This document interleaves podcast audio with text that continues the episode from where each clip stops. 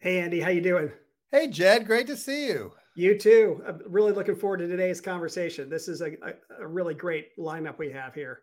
I know. We survived one guest. Mackie went easy on us, so we decided why not try two. We've got two good ones. We'll introduce them here in just a second, but we should probably do a little bit of housekeeping first because you're about to head off on just a fantastic journey.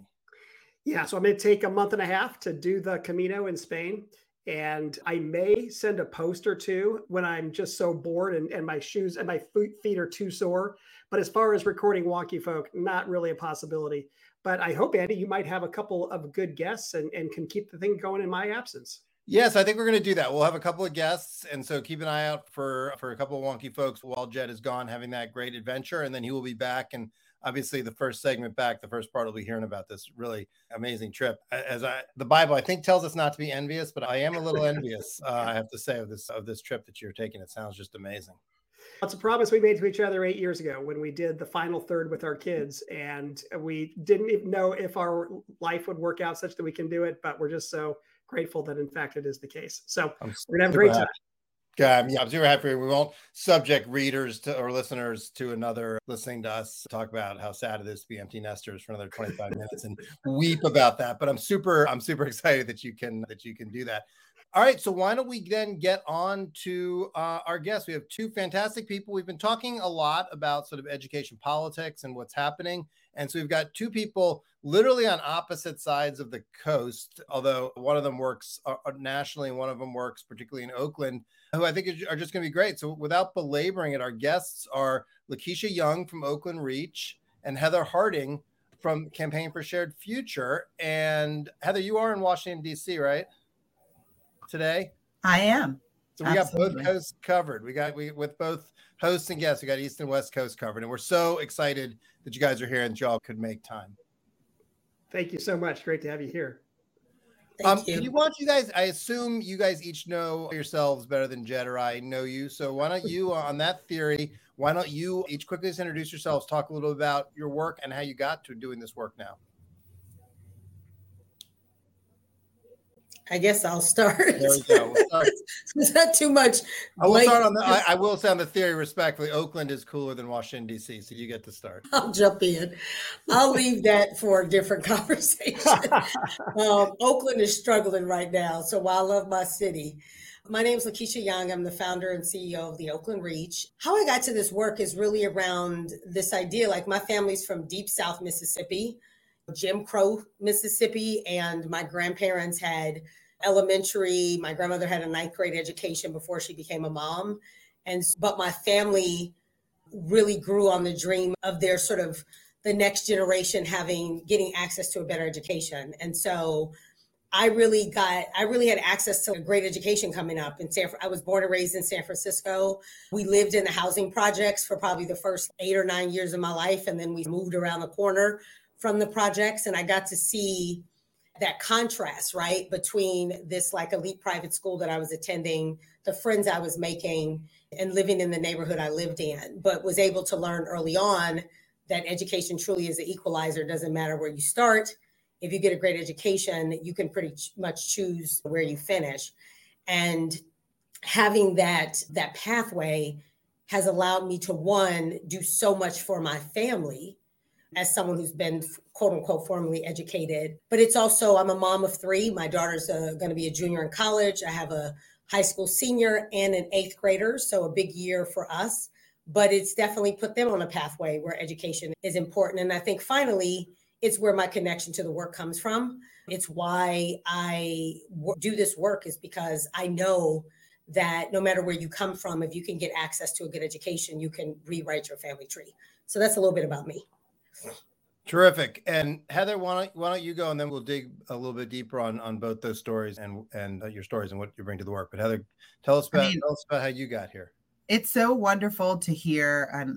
I've known and had the opportunity to work with Lakisha a little bit, but it's also lovely to hear like the resonant themes and stories. I'm Heather Harding, and I'm the executive director of this national campaign called the Campaign for a Shared Future.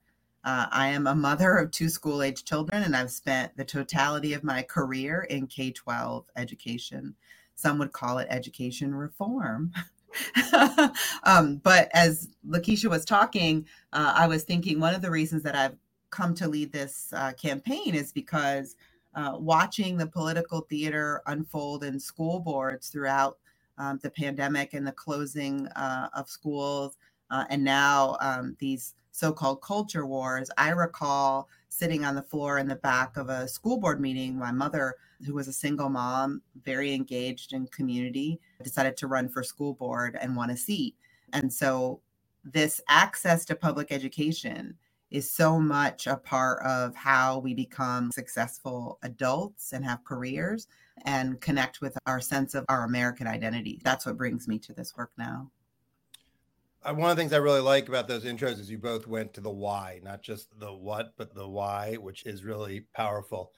Let's just start with you. I'm one of the things, like, I started, obviously Oakland has like just a fascinating history on education, a good history in some ways with empowerment and a bad history in other ways. And you know, it's the only community that I'm aware of where a school superintendent was assassinated politically. I mean, there's just a lot. It's a complicated place. And so it's something, if you follow education professionally, it's a place you follow. But a few years ago, I really started paying attention closely with the reading. You had like local groups work you guys were doing, the P, others were like way before sort of the science of reading became a thing, were getting serious on, okay, like reading instruction here is not working for kids. They're not being prepared. We need to change that. And it was a parent-led movement to do that. So can you talk a little bit about the reading piece and then how it got to what's going on today, obviously with the strike that recently concluded and so forth. Tell us a little bit of the Oakland story the last decade or so. We're 7 years. It's 7 years for me. So we're not quite at a decade, but I'm glad you asked about the literacy piece, because even though the nation is having a much larger conversation around the science of reading, we were doing this almost five years ago, and it really came from families. So families have already known that the roof was on fire. We had just come off of a campaign back in 2019 called the Opportunity Ticket, which I think is an interesting policy right now because it's about low enrollment, needing to consolidate or close schools. And our policy was essentially that if you do close schools, families from the closed schools should get priority enrollment in any district school of their choosing, right? That policy was unanimously approved on March 5th. And then probably a few weeks later, we started asking our families what was keeping them up at night about their kids' education. And we went into that question with a pretty blank slate, not imposing any sort of responses. And I think from probably close to 80% of our families, it was something around literacy. It was my kid's not reading on grade level. I have no idea what level my child's reading on. And I'm not getting a lot of help from the school. So we all looked at ourselves at the Oakland Reach and said, our parents care about literacy. And I think it's interesting when you think about it because, you know, so much of the, like, we have all these buzzwords in the quote unquote ed reform space, and like quality education is one. But if you get down to the, like, the brass tacks with families, you're going to get to stuff like reading and math. That's what it means for them. It doesn't mean access to a high quality education. It means I need my kid to read and do math. And so when they said literacy, they were putting a real specific like hook onto what they cared about. And the rest is history. To Andy's point, this ended up leading into a citywide campaign with over 30 organizations, with ourselves and the NAACP taking the lead, because obviously the outcomes amongst African-American kids were the worst. And by February, I think it was February 12th, 2020, a month before the pandemic, we had gotten our district to, again, I think we're one of the few folks who have unanimous policy approvals, even with board members who didn't like us, which is funny in itself. But we essentially got the board to unanimously approve a policy to move to the science of reading. And we had all of these activities planned after that. We did not believe in just like policy for policy's sake. We needed to make sure implementation of like best practices, bringing everyone together. We brought the charter folks, CMOs, and the district together because we're like, look, Black and brown families are choosing both, and folks have got to work together. Like, our families don't care about that kind of stuff. Let's work together. And then the pandemic hit. And when the pandemic hit a month later, we were in an interesting place. And that place was that even though we had these policy wins, honestly, I was still feeling some pain in my gut around like, how much have we really gotten done? Yeah, people were like, oh, this is great. You guys had the opportunity ticket policy. Now you have literacy for all. But honestly, y'all, I got in this work to be able to count how many kids could read. Like, we got in this work, and it's so I really couldn't escape the feeling of, are we really having impact? And so when the pandemic hit, we realized that although we were in the middle of a health crisis, certain barriers have been removed as well. So one of those barriers was the constant battle between our teachers union and our district, right? Kids being in brick and mortar buildings means that dynamic plays out with our kids every single day. And with the kids at home with their parents, and with pretty much us having, in some cases, better access to families than the school did, right? Because our parents are the ones changing numbers the most. They're not calling the school and saying, here's my updated cell number, but we're bumping into them at the store, or if they get their phone cut on, they calling us because they know we got their back, right? And so we were like, let's use this as an opportunity to build the model of excellence that we've been fighting the system to move towards. And that's when we got to our virtual hub. And that literally has changed the DNA of our organization, because whereas we have the advocacy and policy chops, being innovators and solutions builders have allowed us to bring both of these together to really like increase impact. And so obviously what we saw during the hub days, of which we ran the hub for about 2 years, but at the very beginning, in the midst of the beginning of the pandemic, our kids in the first 5 weeks, 60% of the K-2 students went up 2 or more reading levels on the district-wide assessment, and 30% went up 3 or more. And this is all kids who had families are just getting internet access. Less than 50% of our families had reliable internet access, or like computers versus iPads and things like that. And they killed it. And it was just a reminder, a couple big things came out of that. One, it was a reminder that it's not the kids, it's the adults. And we actually did all this work with paraprofessionals, folks who had been tutors. So we were like, wait a minute, we can actually close some gaps with our kids, with folks who look like our kids and come from the communities. Obviously, I'll have more to share later, but that's probably a good place to stop. Yeah, let's pause there, but I want to stay with you for a second and bring in Heather. Then bring us up on, because it wasn't all, everybody was working together, it was all unanimous. Then you had this strike, which has been interesting. Yeah, this is more recent, right? Yeah. So about that, because that, I think the strike is a lot of people in the sector were paying attention. It surprisingly got almost no national attention, which, given the dynamics of it, was fascinating. So quickly talk about that, and then I think that's a good pivot to the work Heather is trying to do in communities. Yeah, and let me know if there's anything particular about the strike that you want me to speak to. Obviously, we are going along our merry way, building the solutions, getting folks in the schools to teach kids to read and do math. That's what I wake up every day to do. But Oakland has a history around this striking stuff. So that's why I'm not surprised why I didn't make national news, because it's like the boy that cries wolf all the time, right? It's like we've had 3 strikes in a year. So I can see people looking and be like, oh, there go Oakland again, having another strike, right? But what ended up happening with us as we were the outspoken voice. I think it was very shocking for folks to see parents be so loud and outspoken against the strike. But see, that's what happens when you're building stuff working. You've actually activated families and parents from the community who are stepping in. We've got parents who are like raising their hands and like, I'm coming in, put me in the game, coach. Teach me the curriculum, teach me what I need to do. I'm coming in and I'm working with these babies. So we're doing that work every day. Now you want to come and snap and shut down schools? Oh no, we about to act up. And that's really where that anger came from, which is we are tired. The union has they say a lot about what's happening on the backs of Black and brown kids. No, what y'all doing is on the backs of Black and brown kids. Because I promise you, during that strike, white privileged families got to choose what they wanted to do. Okay, they either crossed the picket line or they ran these little separate strike schools of which teachers attended. We have a primarily Asian school where they maybe were out for a couple of days and then they're quietly started going back into their schools. But if you came down to the flatlands of Oakland, it was like a ghost town. Families were just not showing up. So who actually suffered? On whose backs was this really on? And then we lost 8 days. Nobody won. I will tell you though, and I'll say this last part of why us being so outspoken. We weren't able to stop the strike, but what we were able to do is shift the narrative around how harmful the strikes were. And even though there's been this narrative that like we have to strike to actually get fair pay, we were able to really bust through that narrative and show that they actually had more money on the table 3 days before they had the strike than what they signed on to. And it just, if you were in Oakland, I must have did 30 interviews, right? And then parents were writing op-eds.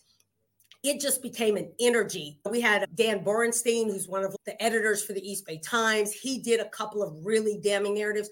You didn't see that in 2019.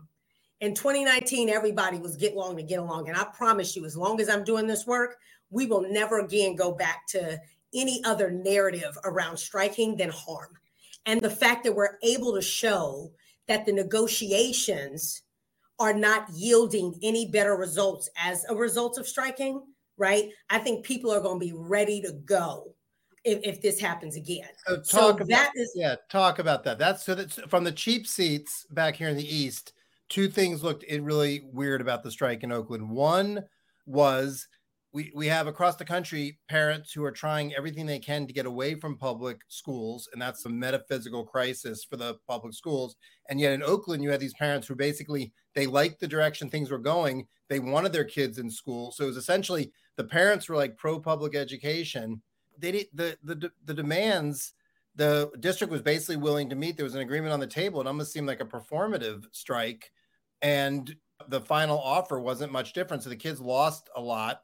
The teachers didn't get a lot, and it tore up the community. At least that's what it looked like from the East.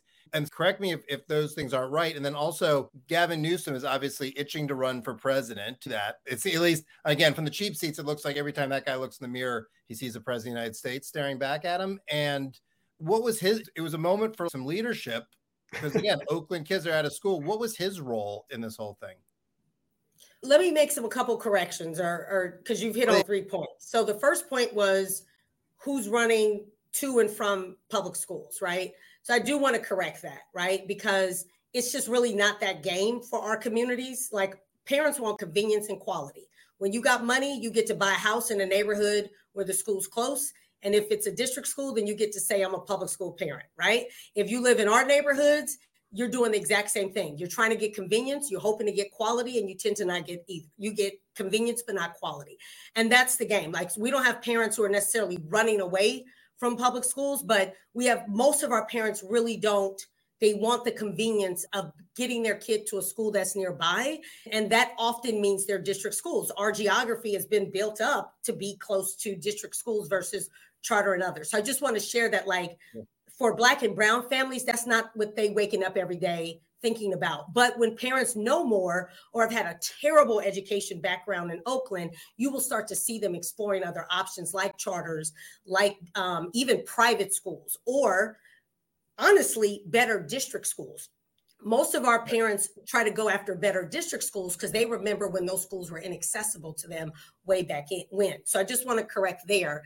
And then the second one, when there was a second point you made, Andy, before you got to. And it seems like at the end of the day, the teachers, the point you were making, they ended up with roughly the same. It didn't seem like the strike yielded substantial gains for the teachers in the end of the day. It yielded losses of time for the kids, but it didn't transform what was on the table. Yeah. And I think with that, highlight was like, this has probably always been the case. So in 2019, nobody was looking under the hood and saying, what is on the table? The minute that it's this monolith, like groupthink that like to support teachers, you need to support a strike. And so no one was looking under the hood and saying, what is the offer on the table? But because families are so exhausted, upset, scared, frustrated about how much school their kids have missed, especially if your child was in kindergarten during the pandemic, that's forcing people. So we had our reasons for pushing back against the strike, but we were also talking to parents, privileged parents in the hills, who were like, wait a minute, my baby was in this kindergarten and first grade when the pandemic hit. Like, they have barely had a normal school year. That starts to get people looking under the hood. And when we looked under the hood, we start to realize that, right, what the district did was pretty much fair. And I'm going to tell you guys this, it's probably been like this every single negotiation, that what the district is offering ends up being better or really close to what the teachers union is putting on the table. But then we still are subjected to a 1 week strike. And guess what, you guys, the damages, we haven't even done the reckoning, right? So we are about to face, we missed instructional days. Sacramento City Unified received, I think, a $50-something million bill for not making their instructional days. Our chronic absenteeism went up, our ADA went down by 4%, besides the loss. So it was just really bad. And then if you're asking about Newsom, yes, with all this going on, Newsom was nowhere to be found. It was Tony Thurmond, who's also really backed by the union. He was coming to the negotiations. So there was a lot of news about him trying to help him negotiate. You don't bring the guy in who's been completely endorsed by the unions to come and mediate a union and district thing. So you can tell how successful that was. Newsom was pretty quiet, but to your earlier point, Andy, he's got bigger aspirations, and those bigger aspirations, we're going to see how those aspirations play out. In a little bit, we're going to start to get into this parent power thing and how different it looks on one side of the country or another. And I always wonder, how is Newsom going to align himself to parents as he begins to take on a bigger stage? Because in other states, parents are not playing. They are showing up and impacting politics in an extreme sort of way. So it'll be interesting to see how he evolves around unions and parent power in the coming year or so. We'll come back to that. I think that's a great pivot over to Heather. Heather, talk about, because the whole parent power plays in the background of some of the work you're doing. So talk about, you're working around the country. Talk about what the campaign's doing and how it fits into some of the issues that we've pointed out with Lakisha. Talk about what's happening in Oakland. Yeah. So first, I want to say we have good polling on this now that K-12 public education is in the hot media cycle. The majority of parents want access to a high quality public education, just as Lakisha named, this convenience and access to quality, they need to be synonymous. And we know that systems have really struggled to do this forever and ever. And for historically marginalized groups, even worse outcomes. So that's not really an issue, but that doesn't mean we don't all deserve access to a public education that we can get to with relative convenience. And so I think that's the first thing. And I don't think that there's any poll that would say parents, families don't want that across whatever geography. So I think that's important to note.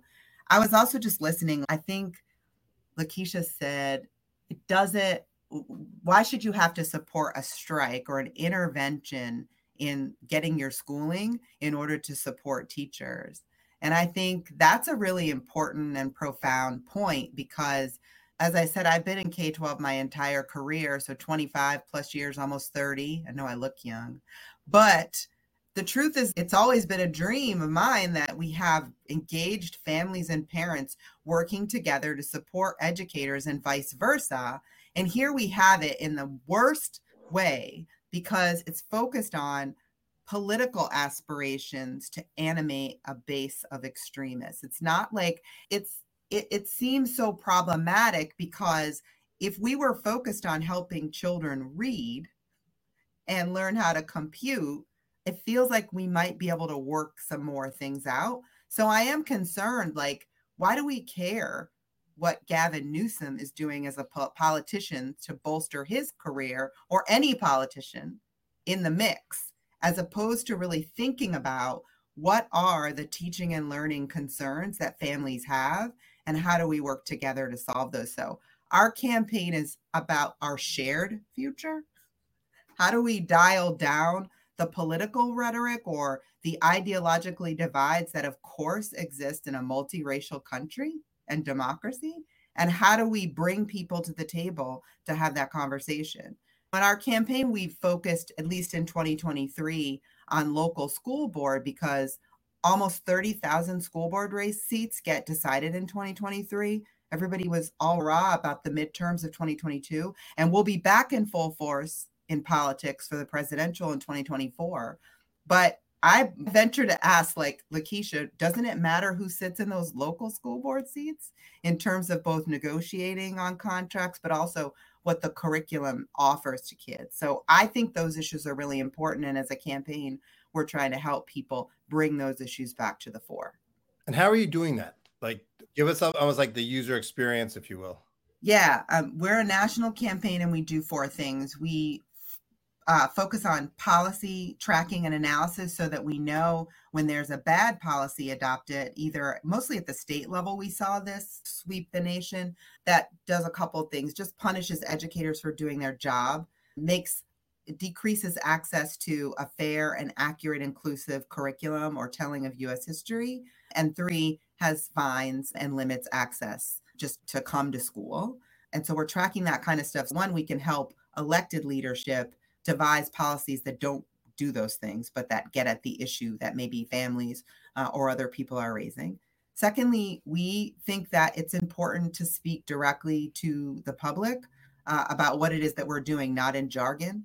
So we do polling and messaging so that we can better understand the concerns of families across the divide, all inclusive. So are we talking about jargon or are we talking about something that is actually harmful for kids? So the co-opting of critical race theory is something that parents need to be worried about, or social emotional learning as indoctrination. Maybe it's the jargon that people don't understand, and political operatives have hijacked that language. So we do some polling and messaging work.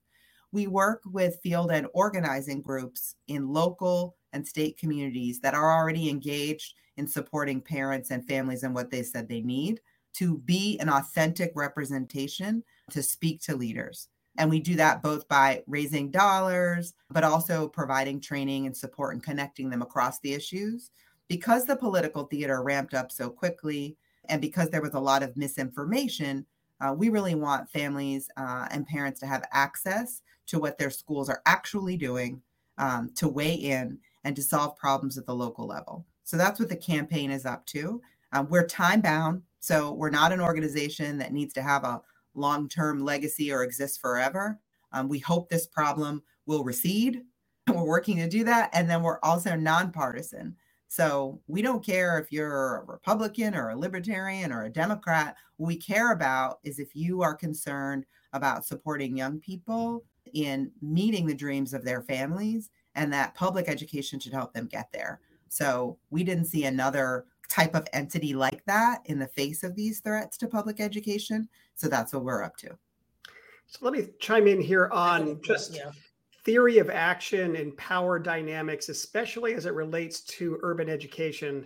I'm in California. I'm in Sacramento, Heather, if you didn't know that. Close watcher of the Oakland races, close watch of the financial dysfunction within the school district that in some of these small schools, literally the district is on record spending $35,000, $40,000 per student because there are so few students at these campuses, and people don't think about how that's siphoning money away from absolutely every other student in the district. People not really thinking about what's great about Washington, D.C. and Oakland being on the line at the same time is very comparable, unique circumstances. And Oakland has the hills and it has the plains. It has affluent people in the same school district, and Washington, D.C. has wards 7 and 8, and it also has Georgetown, right? And we have a history of these school districts choosing to put more resources into Georgetown, into the Oakland Hills, right? We've had these a history of these districts using redlining attendance boundaries to protect the areas in the hills and in Georgetown, right? And so the question is, and yet the power dynamics are such that the teacher union has so much power. The idea that we're going to win school board races in Sacramento right now, or we're going to win in Oakland right now, or we're going to win in Los Angeles in 10 years of working in the Charter School Association, it was, come on, guys, over and over again. Come on, let's do it. There is a base large enough within the charter school world. We can be a counterweight, blah, blah, blah, right? And there's just a feeling, I think, in some that you may be able to sustain that for a while, but ultimately the underlying dynamics are so skewed toward the union's point of view, and they're going to win the school board elections over and over again, that it becomes very difficult to bet on parent power being something that can be the game changer. So what's your latest thinking on all this as the next chapters of political dynamics are playing out? I would love to say Lakisha something. Lakisha has her hand up. Jump in. Yeah. Go ahead. Please, Lakisha. Yeah. Yeah, I got to push on this a bit. First, what I want to push on is you got to decide what you're trying to win. And I find that you know, when I sit at the table with ed reform folks, they're so focused on moving systems that they forget about the people in the systems, right? We're right here sitting in Oakland, which is one of the most challenging cities, but we're getting some of the most like growth and results than folks who don't even have to deal with this. So then you have to ask yourself, how do we get there? One is you got to decide what you're trying to win. So for us, the school board is like a non-factor, really. They don't make decisions on curriculum. They don't make decisions and decide like how our kids get to read and do math. And if anything, they're in the way. So we don't deal with the school board, right? We deal with the superintendent and her team. But the reason why we get to do that is because we actually built a solution that's allowing us to be at the table. And then we've actually brought our parents to the table. I want to be clear. We cannot let white moms' form of parent power be parent power, okay? When a mom or where a parent and a caregiver from Oakland becomes a math and literacy tutor, that's parent power in our communities, because that's the issue we're battling. So this whole comparison about what Virginia moms do and how they overturn governor seats, and that feels like, oh my God, we're in a whole different battle out here. And so you cannot compare the steps we take. So people may not feel that empowering parents to be able to teach and reading and doing math, building assets, self-reliance, and agency in our communities that can never be taken, that's power. So I just want to challenge us a little bit about figure out what you're trying to win, because I feel like with the charter movement and some of these other ed reform pieces, it's so focused that we have the toughest teachers union. Do you understand that these folks are really not a problem most of the time? Do you know why? Because they don't care about teaching and learning. So anything that we are doing around teaching and learning, we don't ever have issues with the union. We only have issues with the union when they try to get in the way of teaching and learning, which typically happens around negotiations. So when you say they have so much power, you're giving them more power, right? They don't have that much power in the day-to-day of what we're doing when it comes. They don't put anything in the contracts around curriculum. Like none of the contract stuff has anything to do with educating our kids, right? So I just want to really push us a little bit. I was thinking about this before the call is figure out what you're actually trying to win for our communities, because I think that like what we're trying to win for our own communities has us positioning ourselves very differently around what feels like these like big boulders, like school board elections. I would never encourage a parent to join a school board. And I'm going to repeat this again. I would never encourage a parent to join the school board. Why? Because why would I put that kind of burden on a mama who's already got a ton on her plate in the hopes that by her taking up one of 7 seats on a board that she's going to be, I'm moving her further away from her power than closer to her power. Because the power is the privilege to have the system working without you being burdened. Right? That's the flex. That's the win. So every day that I wake up, I'm like, how do I make sure we turn in poverty into privilege? It's not a privilege for you to be on the board. They're giving you $800 a month so that you can stay on board meetings till midnight, having people email you. Oh, that sounds like a lot of fun. That sounds like a lot of power. It is not. That's not what our parents signed up for. So I just want to put that out there as we start thinking about how we're training parents to be on school boards. White mamas in Virginia have a different kind of privilege to make those choices than Black and brown mamas in our communities. And my responsibility is to make sure they are burdened as little as possible. And when I ask them to do something, it's something where they keep an asset. They get to see the fruits of their labors. When they are going into our schools as paid tutors, they are building skills. They are teaching kids immediately, seeing that immediate playback. And now we're building assets in the community that can never be taken. So I appreciate you letting me speak on this, because I feel some kind of way about the ways in which when white moms in Virginia do one thing, we start to try to replicate it on the other side. And that's just not the same battle that we have in our communities. We have some deficits and some barriers where we have to be real strategic around how we exercise our power, or we won't actually exercise any power. So that points up, and that's fascinating. And that, Lakisha, this points up a question. The interesting thing about, I will use Virginia, you brought it up as an example, like people tend to reduce Virginia to what's going on as white moms. It's actually the politics are like far more complicated. We're seeing similarly complicated politics next door in Maryland. And so my question is, and I think some of this stuff for example, like the Moms for Liberty group in Tennessee that was going after some of the curriculum, it makes it actually harder to teach reading because they were going after good, knowledge-rich curricula. So it can make it harder, but some of this stuff isn't necessarily. The teaching and learning agenda is more straightforward overall in terms of getting people on. Some of this other stuff is more complicated. So the question, Heather, is if people aren't on the side of right, then we're going to work against them. How do we decide when you get away from these real core teaching and learning issues like science or reading and so forth? How do you decide on some of this other stuff? What is right and who's right? And in a really pluralistic, politically and otherwise diverse America, how do we decide? So I think it's really just to double click on Lakisha's points, which is that as a parent in Oakland, understanding them historically and what they need is where we want to lean in to having educators work with families and vice versa. Oakland Reach has a set of demands that reflect the needs of their most underserved community over time. They are very clear. And in every place, public education intersects with the economic and the cultural norms of that place, right? And so the focus on solutions here is really important, I think, to say. Now, I'm looking at it nationally and I'm thinking about common ground. So to be as inclusive, because I want every American to have access to public education. So what that means is that in some communities, the school board might operate differently than our unique individual experiences of Oakland, Washington, DC. I hear what you were saying, Jed. Makes total sense. I'm in Washington, DC. My children have been at charter schools. We all know this problem, actually. How hard is it to get parent representatives on your local charter school board when you've got half of the LEAs in town needing a board and representation? And you put that burden on families that are already struggling. That doesn't make any sense. But in a state or in a locale where the school board is making decisions about whether or not my little children are going to see literature on the shelf that represents their personal experience, I want a representative that can talk to me and make teaching and learning decisions that really matter. So I think this is more complicated than just one way or the other. The fact is that it's a public education, it's a public good.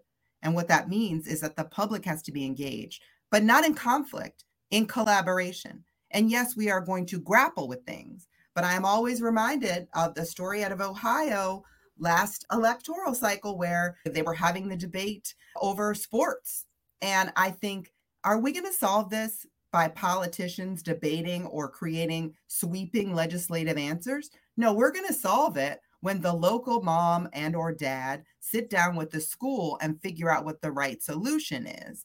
And what I see in so much of this political activity is it's theater. It's really not about teaching and learning. So how do we help prepare all of the parents and families across the country to engage with their local school district to ensure that they get what they need for their young people? Lakisha, it looked like you were about to say something. Yeah, I'm really trying to figure out what is that you guys are talking about and how is it we are local, but we're talking to folks all over the country. And so I'm waiting to hear what is that thing that is so different or how Oakland is so unique, because everybody we talk to, whether they're in rural North Carolina or in sort of urban districts, are fighting to do the same thing. The politics around it is different, right? And those conversations come up, but the North Star tends to be pretty similar. We have a national reading and math crisis in our country that's not unique to Oakland. So the question is that, how are we tackling that? And what we've seen is that our local solution is having a lot of national impact. We're actually about to bring 15 organizations, which includes charters and districts and funders, to Oakland, who are really looking to learn how to cut through some of that performative theater, which has been there since I've been, and it's never going away, because that's just what it is. Folks still realize that they have a responsibility to our communities. Our families want to be brought in the most impactful way. So I'm trying to take it all in and understand what is that what of what you guys are talking about in terms of what you want to give parents, and particularly parents, you know, who are Black and brown across different communities in our country.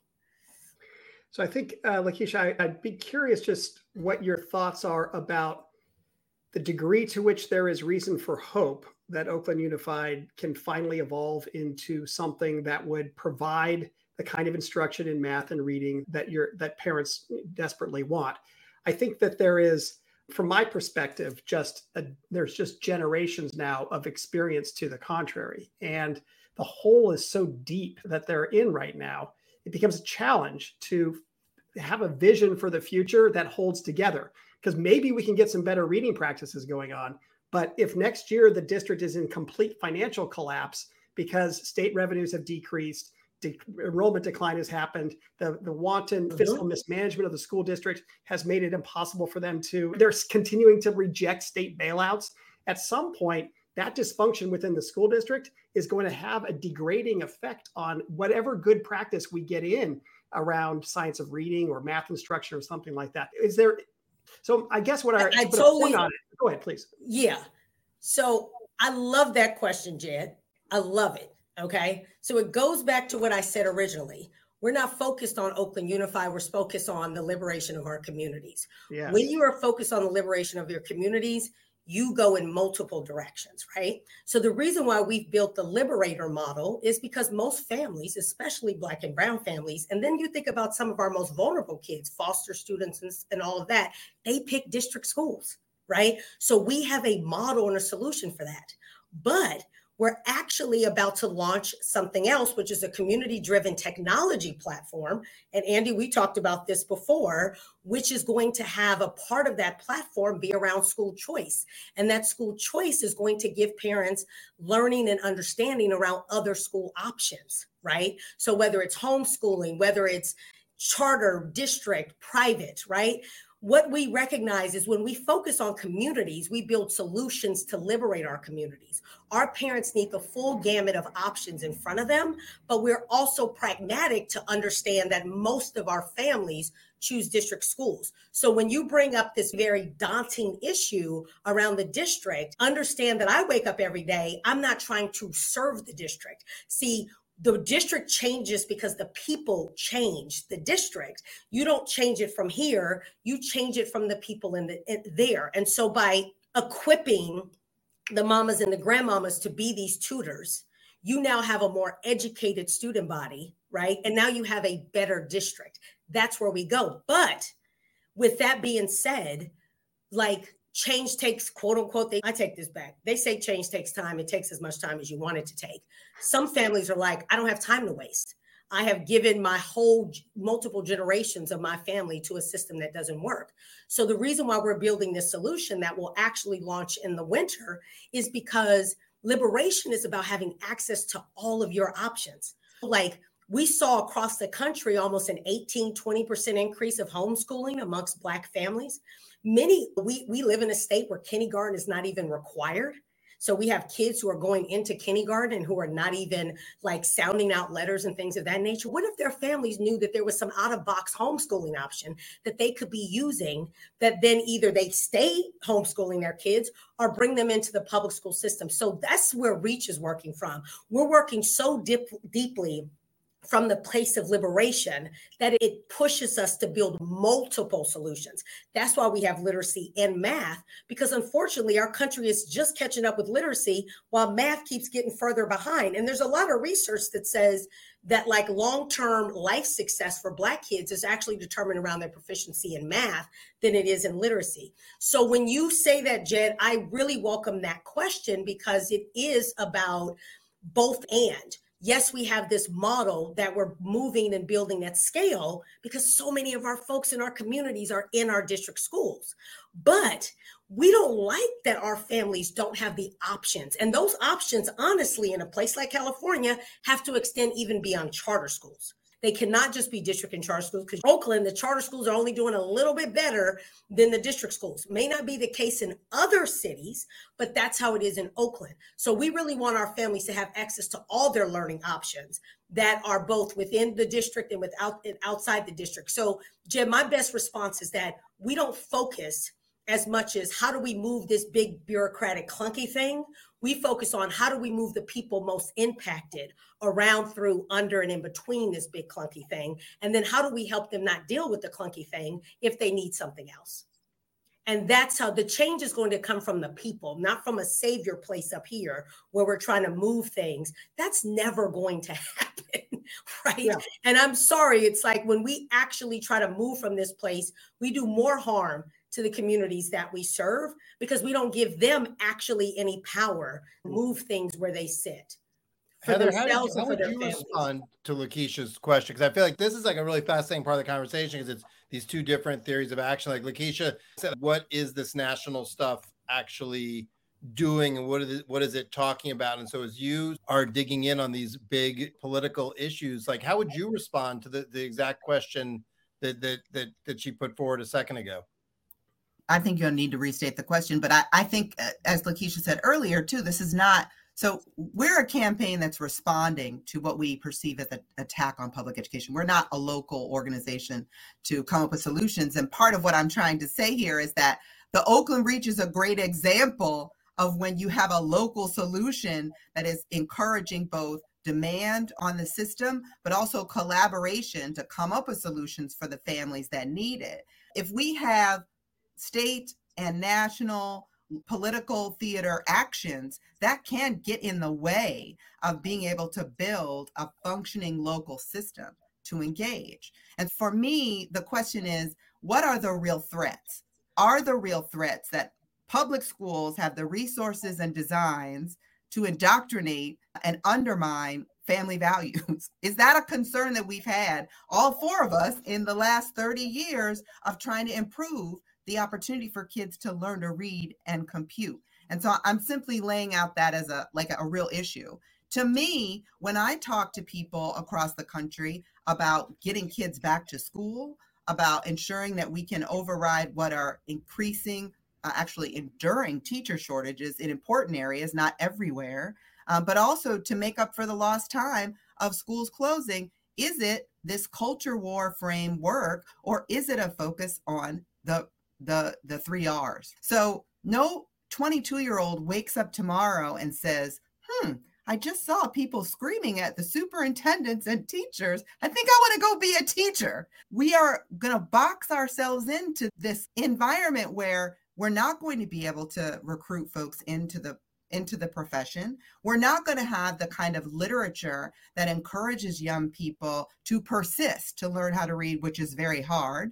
We're not going to have places where folks can show up and think that they have the opportunity to collaborate. In fact, they're going to think they're supposed to come and scream and yell at each other if we believe the media narrative. So for me, it's like, where should these problems get solved? At what level? And who should be at the table? And I think what we're seeing nationally is, again, an act or the perspective of a pretty extreme minority that we don't need. But they've always been there. I guess I see it a little differently. Since I've been doing this work, there's always been the attack on public education, quote unquote, and that's there. But even today, most school board meetings are sleepy affairs where nobody pays attention. There's nothing going on, right? The media, it's like when a hurricane hits. They don't show footage of all the houses that weren't touched. They find the one that's got a tree through it. It's the same. The exact same thing happens with coverage of school boards. Most of them, even through the midst of all this, when you look at these reports, it's like it's actually this is happening. It's much less frequent and prevalent than people think. And social media screws us up.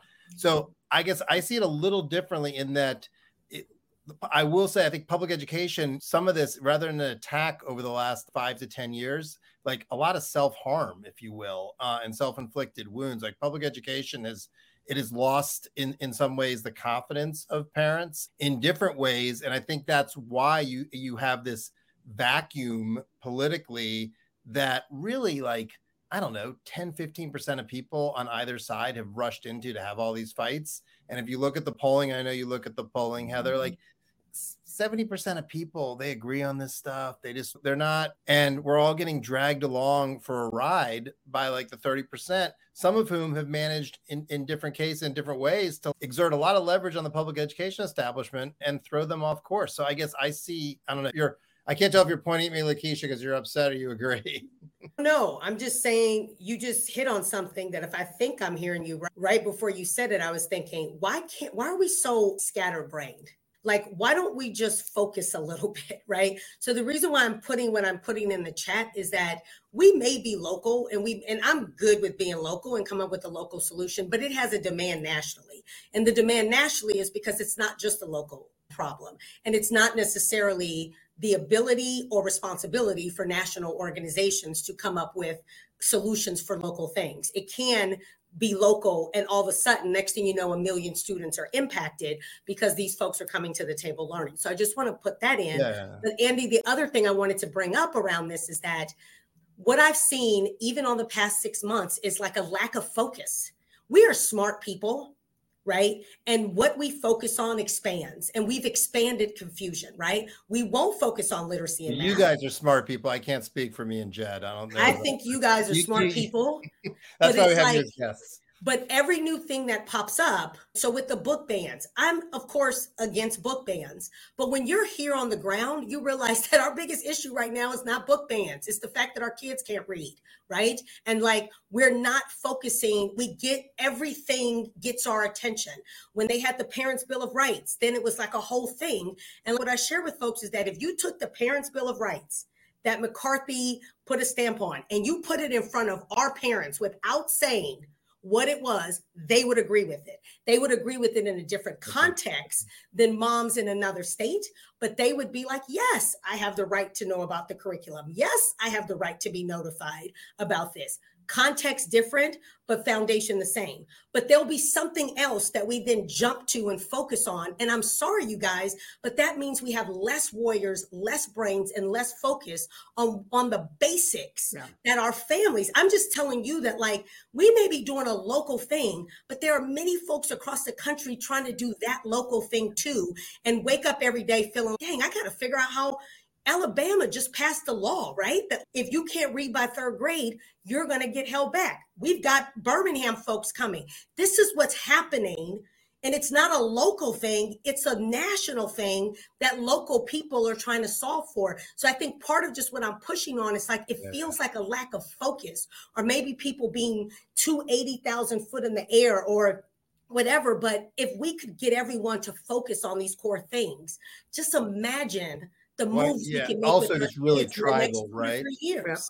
Like, I like that. Like, I get text message and calls, Andy, all the time. I know, because we're going head on, both building our model and trying to expose folks to it. And every time I turn around, somebody's trying to distract me with the new education problem. And I've got to put it in its place and be like, okay, this thing matters, but what really is hurting our communities right now? Is it really this thing? Or is it the thing that's pissing us off and we're turning it to a bigger thing? I would love your focus. Yeah. Over here. The distractive nature of it is a problem. And while I think, Andy, we can find lots of areas of common ground, and you referenced the 70%, that is true. And exactly what Lakisha is voicing, that these local solutions, of course, they find demand everywhere. That's why we're so excited about connecting with people. But I do find it problematic if we don't answer the call to an extreme that's distracting us. Yeah. So if we care about kids learning to read, if we care about kids learning to read, we cannot have the majority of folks who are engaged focused on banning books. Makes no sense. But so you've got to come together. But what if you rock with them? Of this, when you dig down under these book bans, it is happening. There are places that are certainly doing it, but it's so much less prevalent. Andy, I could give you 20 emails that I got just in the last 2 weeks. Sure, but there's 13,000 school districts in this country. This is the problem. Like, this stuff does distract. Like, the book banning, I got curious about this, and you started looking at, they said they were banning the Amanda Gorman poem and book in Florida, and you dug under it. It wasn't. And even like the fact checkers were like, yeah, that's not actually happening. But by that point, it had gone around, and Twitter had its 2 days of everybody freaking out. I think some of this stuff is certainly happening, But I think our social media has completely skewed our sense of prevalence of how much it's happening. And so it makes it harder to marginalize and be like, yeah, there are people who are like trying to ban a book about Ruby Bridges. That is a thing that is happening. It is also not, thankfully, super common. And I worry we're making it appear more common than no, there are some people who want to do that. It's 2023. That's ridiculous. Let's move on and let's focus on these other issues. I worry that we like, and I mean, my own theory on this is part of it is post ESSA, like at least during like Common Core, as awful as some of the politics were there and stuff, we were at least arguing about teaching and learning. No Child Left Behind, we were arguing about teaching and learning. And we really had a vacuum for about a decade, and it's getting filled with this stuff because we're not having in a lot of states and certainly not nationally, like a real debate about teaching and learning or expanding school choice and charters or like just the kinds of things that people aren't going to agree on either, but at least it's not shadow boxing. And I think it could get us really onto what, Lakisha, you were talking about before, because you're talking about, like, you're really talking almost like parent agency. There's so many different places they want to do. They want to do microschools. They want to do homeschools. They want to get charter schools. They want to have all their other forms of choice. Maybe they want to be able to transfer into a different attendance zone. Maybe they want to be able to transfer into a different school district altogether. Piedmont saying that they're going to have be accepting kids from Oakland. These are, vexing. Right, these are vexing issues, right? These are vexing issues. And what specifically are we going to propose on them so that parents end up with a whole basket of new powers and agencies that they haven't had before, such that they can do, because we can talk about these things, but if parents don't have any money to do homeschooling, if they don't have any money to get the microschool going or whatever the heck it is, it's just not going to happen for them in the way that's happening for all sorts of other parents in the country. But you know what? There's plenty of money out there. And so when I talk to you about this marketplace, this community-driven tech solution, when all is said is done, and again, this is an ambitious, necessary move on our part in Oakland, and hopefully, again, it becomes another solution that grows. But for the first time in Oakland, we will know what families want and need across a variety of things, right? What is the driver, right?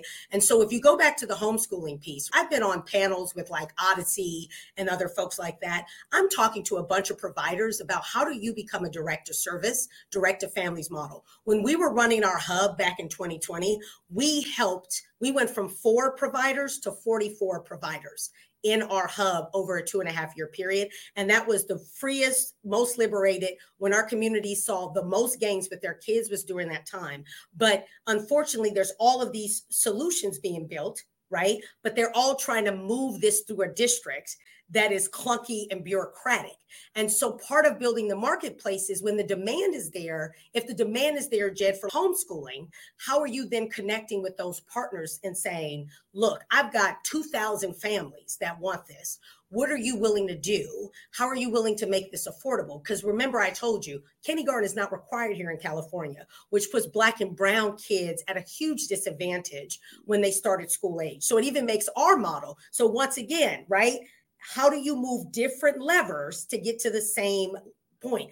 How do you give access to educational opportunities earlier on where the public school system doesn't allow it? But Jed, our parents are not waking up, unfortunately, every day with the hunger around, give me all the learning options, right? We're actually saying, here are all the learning options. And whether or not you decide to pick your school down the street, these things are possible for you. Oh, and if you're going to keep your kindergarten kid home, let's figure out a way that you can keep them home and they're actually learning and ready for first grade. So I'm just saying that, like, to Andy's point, and Heather, I totally hear what you're saying as well. It's like, we got to build shit. Okay. Like at the end of the day, like we have a 4-step formula that we call ask, listen, build, liberate. And I tell folks, we don't ask anymore. We keep surveying and asking our families so they can tell us the exact same things. We got to start building the solutions. So we have 4 solutions we're building at the same time, which lets you know that we're not attached to a thing. We're attached to liberation. We're attached to freedom. And we're building the solutions that get our communities to the highest point of freedom. So I'll give this last example and pass it back to Heather. You asked a question earlier, Jed, around like, how do we move these systems? What do we do with OUSD? So this Liberator model, one of the things we did is we brought Serpi in. Yeah, this little local Oakland Reach group, we brought in our partner Serpi to do, they're doing a whole research study. The report's going to come out in October. But what this research study is already doing from the ground up is pushing the district around efficacy of tutoring that they were not even focused on until we brought the research in. And now we're going to double down on it because we're going to use that research to talk about codification from recruitment to results. But see how it's coming from the ground up. And now our superintendents, wait a minute, yeah, how are we thinking about our data tracking or monitoring evaluation? Now, why that wasn't like, I'm not saying people weren't thinking about that before, but this stuff is coming from the ground up, right? Like I was even telling Serpi, I'm like, we brought you here. OUSD didn't bring you here. We brought you here. And why we brought them there is because we are solutions builders, and we don't fall in love with our solutions. We fall in love with the results of our solutions, and that's a different. Y'all fall in love with the thing you build in and forget to focus. And I'm not saying you guys in particular, it's a general statement because we're having, I said, but we too often fall in love with the solution and we don't fall in love with the results of the solution. I don't care about a liberator model if it's not going to get kids to read. So all I do is tweak and turn and tweak and turn to make sure we're getting to results. So that's the thing I'm saying. It's like, I'm asking y'all on a national level, what are we falling in love with? What is the prize we're trying to win? Because it feels very disconnected to what's happening with the families that we're supposed to be serving. They're just not getting up every day talking about this kind of stuff. They're really not, because you guys already know, Department of Justice came out with this. 70% of folks who are not reading by fourth grade, they're going to be on welfare and jail. So why are we talking about book bans? I'm not saying book bans don't matter, but we've elevated it to a level that is just not even normal for what we really need to do. And I'm just telling you what it does to folks like me. It means that I've got to have another interview with folks to try to tell them, I get it, but guess what? Our kids can't read and do math. Can we focus on that, right? We're given our SIPS curriculum, it's not super focused on like culturally affirming literature. It will get there, right?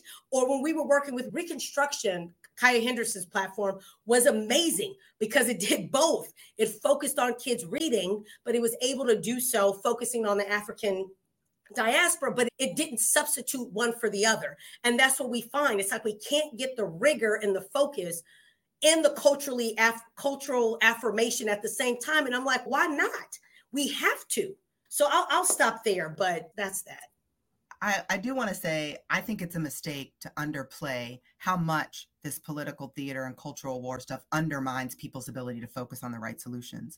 And while you say it's 20 emails a week, but it's not 1,000 districts, this is a growing concern and threat. So we talk about it in terms of there's legislation and policy moving, but there's a chilling effect. And the more time it takes up, and you cannot discount social media or the national media, people are influenced by that. And so real educators, folks who have credibility on the ground for having impact, should be standing up and saying, we're not worried about that. We're worried about helping the babies read. Of course, we should have a book about Rosa Parks. Stop bringing that to the table. Of course, we should not be denying the Holocaust.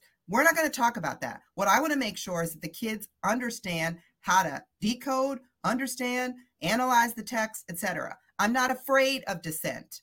And I think part of what having this stuff go unanswered is a real problem. That does not mean that it's going to lead to the solutions that folks on the ground are trying to address. But one, we have to ensure that we do respond to crazy, and that we too take responsibility for bringing that conversation back around to what's important that's happening in schools. And I don't care whether it's one side or the other, because we all have kids and we all have dreams for our kids. Each one of us, you all said your parents, we're all parents. We had dreams. We chose schools, public education, as well as other options to make sure our kids could get there. The vast majority of Americans rely on their public school option. And so if we see undermining public confidence in that, we are going to be in trouble long-term. So yeah, I'll give an example in Virginia. Like under the previous administration, there was a push to, they floated the idea we were going to limit the courses people could take in high school and limit your ability to take advanced courses for equity. That's an example, Heather, if you want to erode confidence in public schools, Parents went bananas. That was a factor in the election. That's what I think the through line, as I see it, is it goes back a little bit to Lakisha was talking about. If you just showed parents some of this stuff and didn't say it's Providence, they'd be like, oh, yeah, I agree with that. I think if you do the blind taste test a lot, both sides, like you tell Republicans stuff and then you're like, oh, yeah, this is something that Joe Biden or Barack Obama supports. And the support drops. And likewise, you take charter schools are a good example. You tell Democrats that's like the Donald Trump and Betsy DeVos support, and the support drops. The same idea, which I think part of the problem is we've become so partisan, and everybody has to have their sort of team. And it goes to this idea of I forget how one of you said it, but this idea that people aren't like engaging on the specifics of any of this. It's becoming signaling. I think that is what is killing us. And what's alarming to me is a number of these things, like you talked about Holocaust denial. Thankfully, it is so rare. Yes, there was like that guy in Louisiana legislature that was like, there's a lot of politicians and you're going to find some, they talk a lot and you're going to find ones who say crazy stuff. But I remember that whole thing in Texas where you're like, they're going to teach both sides of the Holocaust. It was absolute nonsense. But that didn't stop everybody from getting in all high dudgeon in the media.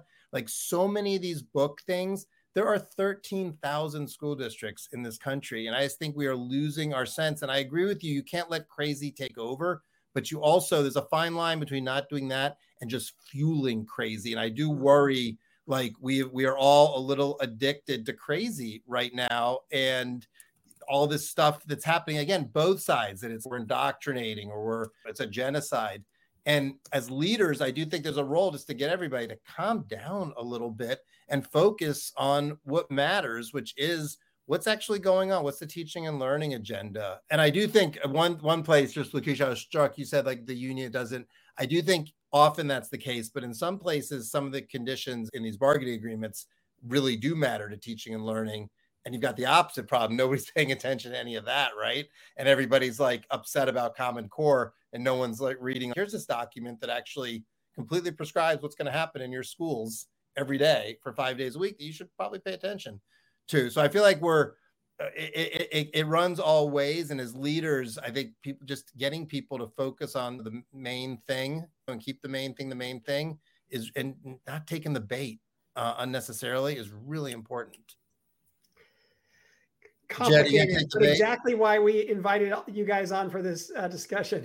This is terrific. We can't resolve it all. No, right? But four people rowing in the same direction. Yeah. Right? Also, it's that's why we wanted to have you guys. And it's the tough judgment calls. What is a moment when we're just being played, and what is a moment where it's a substantive thing? And if we don't stand up and do the right thing here, it's another missing of our responsibility. So yeah, absolutely. Jay, can I just add one last piece, and then we have to jump? You said something just really important right now that I had to say something to, which is how do we make those judgment calls? I would say that like an example of that is exactly what we did in Oakland. We made a judgment call around stepping away from our work for a second, or not really, but to respond to the teacher strike, because we saw that as a huge issue getting in the way of like student learning. And it was getting in the way of what we had really told our parents and caregivers about the type of influence that they were going to have on the education of their own children. But once it was done, we went back. Yeah. And we went back and focused. Everybody still came and was like, oh, we haven't seen parents do that. Can you guys do this? Can you now do this? And I'm like, no, if it is not like directly. So you see how it was already going to start to. So that's what I was just saying about it's not easy work. But when you have a clear focus, you know what to swat away. You know when to step forward. So it's not we're not responding. We were the only people in Oakland to actually respond to the teacher strike. But when it was done, we went back to business and got back to the focus of like our kids can't read and do math. And we did not let other people pull us into this performative, to Heather's point of, ooh, how cool does it look to see Black and brown parents get upset around the teachers union? It's cool for about 2 weeks, but it ain't really cool at all, because at the end of the day, our kids are not reading. So I just want to share that is an example of being able to be nimble, to both stay focused on the grounded solution you never walk away from, but sometimes you got to stop and get with folks, but then you got to get back. And I don't see us getting back. I see us because we don't have anything grounding us. So I will push for everybody to think about what is grounding you in this work, so that even if you have to respond to things popping up, you come back to home base. what is your home base? And if your home base is just responding to everything, nobody's going to survive that. It's just not fun. I like that, Lakisha. I also think, and this is a hobby horse of mine, Jed knows, we have to be very clear defining terms and what are we actually talking about. These broad terms get, so like Heather, not to beat on the dead book horse, but like the group that tracks this, they've expanded their definition of what constitutes a book ban. So it includes even like a book getting moved from an elementary school shelf in a school library to a middle school shelf, like that book's being banned. And it's in a way that's strangely, and this seems like a weird thing to say, it's actually like good news. This is not a problem in an extent that a standard definition of book ban will allow you to raise money and media attention. So you have to expand it. We've seen that on other things where we're actually seeing measures of progress we would want to see. And so people like make the definition more expansive because that's what advocacy groups do. And I think we have to be very careful. The home base thing, I totally agree with, and being like laser-like focus, and then also just what's the definition? What are we actually talking about on these specific things? And I think that for public education is a big risk because that's how a word like equity suddenly becomes completely under pressure and people, and you're like, wait a minute, like you and I used to work together on fiscal equity. And now you're like, I'm against equity. It's a real risk. And so I think it behooves all of us to be this very clear. What are we talking about with these various things? And then that home base point, I don't know. The last few years have been pretty frenetic, and I just don't know the sector is doing a great job at that. Listen, guys, it was a sour note. Jed, leave us on a happy note. Heather, Lakisha, someone leave us on a happy note. There's a lot of support for public education. Families are paying attention. Politicians, take your hands off and put your money where your mouth is. I'll take that one. But I do believe strongly that we can have a thriving system. We can have a multiracial democracy that has a public education system with lots of options moving forward, but we need to make sure that we're defending the stuff that actually helps kids learn. Terrific. Thank you both for taking time out of your day and out of your work to join us. Thanks so much, guys. Thank you so much for having us. This was great. Absolutely.